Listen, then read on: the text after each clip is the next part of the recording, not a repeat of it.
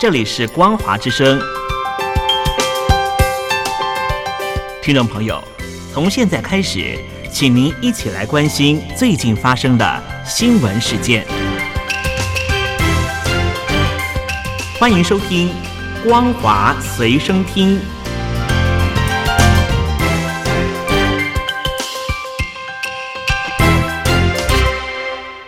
各位听众朋友，大家好，欢迎收听本节的《光华随身听》，我是阿戴。中国疫情后的经济复苏乏力，房地产指标公司又接连爆出债务危机。美国一些观察人士越来越担忧，中国的经济将走向硬着陆。中国房地产市场恶化，消费者支出疲软下滑，主要机构下调今年的成长预测。近期，巴克莱银行跟摩根大通分别将中国今年的经济增长率预测下修到百分之四点五和百分之四点八。先前中国三月发布的官方预测，今年经济成长率大约为百分之五。美国媒体报道指出，欧亚集团认为，由于中共政治局会议上没有采取更大胆的经济举措的讯号。中国今年经济增长数字只有接近百分之四或百分之四点五，而不是百分之五，甚至存在更严重的放缓风险。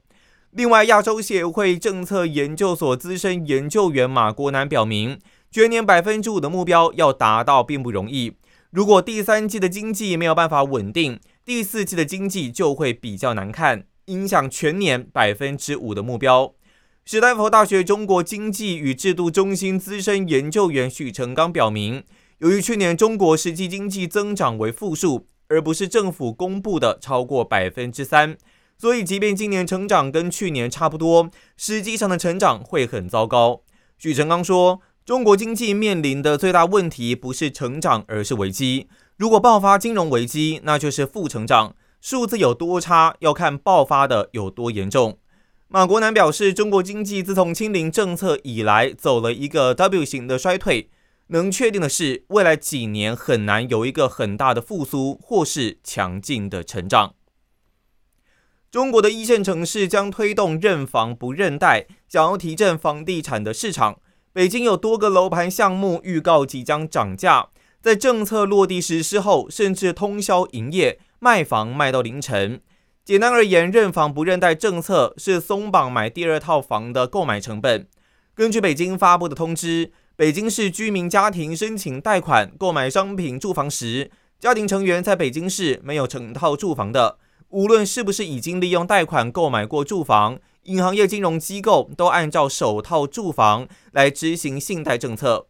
媒体报道指出，在认房不认贷政策宣布在北京执行后。当晚打出不打烊促销海报的楼盘，包括了华润置地的长安润景项目、金地集团的北京一街区项目、中国五矿的德贤御府专案等。在政策宣布前一周，北京市房山区的一楼盘项目已经有许多客户前去看房。一名销售指出，心情很好，早上人更多，有百分之八十的客户是因为认房不用认贷政策而来的。他不敢说全北京，但房山肯定要出政策，就在八月底九月初。报道也指出，有开发商跟业内人士表示，折扣优惠应该要收起来了，接下来要等待市场起飞。面对涨价的问题，另外一个位于房山的楼盘销售告诉媒体，现在的价格大概是一平方公尺两万二到两万六千元，接下来就要涨价。涨价的幅度是一平方公尺涨到两万七到两万八，不过相较于卖方的积极热情，购物者表现则比较淡定。根据媒体报道，有一位在北京找房许久的买家，在政策落地后十分钟之内接到两位之前带他看过房的房仲电话，催促他要赶紧买房。不过，这位买家表示依然会保守看待。他表明，虽然新政策能够刺激市场。但不见得会涨价，他还是会慢慢看。媒体报道指出，常住人口超过三千两百万的中国西南重镇重庆市正式施行《重庆市反间谍工作条例》，这是中国政府最新修订、强化和拓展反间谍法后，全中国首部地方性的配套法规。新版反间谍法七月开始施行，而重庆市人大常委会在当月审议通过的《重庆市反间谍工作条例》全文共二十九条。中国官媒赞誉建构科学完备、立体高效的反间谍法律制度体系的生动立法实践。反间谍工作条例施行后，由重庆市相关机关跟单位安排的海外旅行和交流，就必须接受安全审查。驻外机构跟人员也必须制定安全计划。公务员训练和大学生的课程也必须加入反间谍的教材。根据反间谍工作条例，重庆市的快递服务公司也必须接受国安审查才能获准营运。自从中国政府修订并推出新版反间谍法后，当局利用媒体在全国大张旗鼓宣传反间谍工作的重要性还有必要性。国安部门不仅公布两个据称是被美国中央情报局策反或收买的中国间谍案例，更公开呼吁民众要提高警觉，协助或配合国安部门来抓捕间谍。台商李梦居被中国指控为台湾间谍，遭到判刑，历经一千四百七十五天刑期后，九月二日终于返抵台湾。他表示很开心回到故乡，下机后忍不住亲吻了这一块自由的土地。李梦居表示，经历这一切后，感想就是自己对中国太天真了。他只是前往中国出差就被拘捕，这背后可能有很严重的政治因素，并提醒大家在威权国家控制下，到中港澳一定要特别小心。李梦居也说，必要时可能会开记者会，公布更多他被拘捕的过程。二零一九年八月，李梦居从香港入境到深圳后失联，时值香港反送中运动期间。中国官方指控李梦居涉嫌从事危害国家安全的犯罪活动。同年十月底，以涉嫌为境外刺探、非法提供国家秘密罪把他拘捕。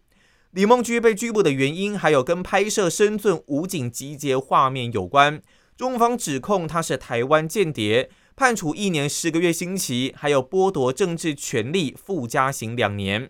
李梦居二零二一年服刑期满，因为还要服附加刑，被禁止离境，没有能够返台。期满后，他在七月二十四日离开中国，先到日本，在今年九月二号终于返抵国门。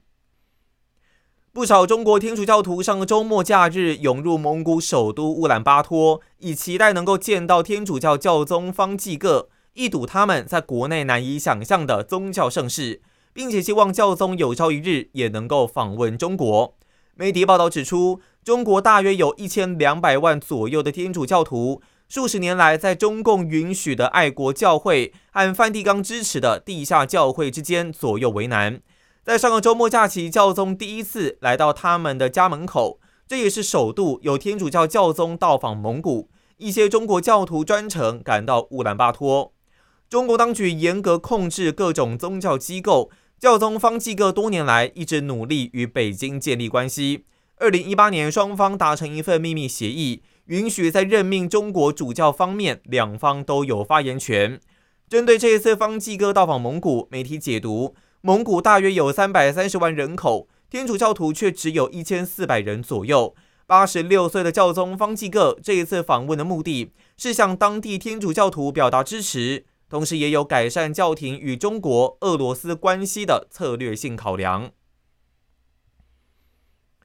北韩中央通讯社报道指出，北韩执行了模拟战术攻击演习，朝大海试射两枚装有模拟原子弹头的长城巡弋飞弹，借此因应美国还有南韩的联合军演。中央通讯社表明，这场模拟演习主要是警告敌人实际的核战风险。并让当局并再次誓言将提升对华府还有首尔的军事核阻力。报道指出，朝鲜民主主义人民共和国的核子力量将会提升，一起各方面战斗反击的态势，以核阻战争维持和平稳定。北韩与南韩联合举行的已知自由护盾年度军演，已经在八月三十一日落下帷幕。参与这四十一天军演的，包括各式武器，还有轰炸机。北韩今年的武器试验次数刷新纪录，上周第二度尝试将间谍卫星送进太空轨道后，已经再度以失败收场。以上就是本期的光华随身听，我是阿戴，感谢您的收听，我们下次再见。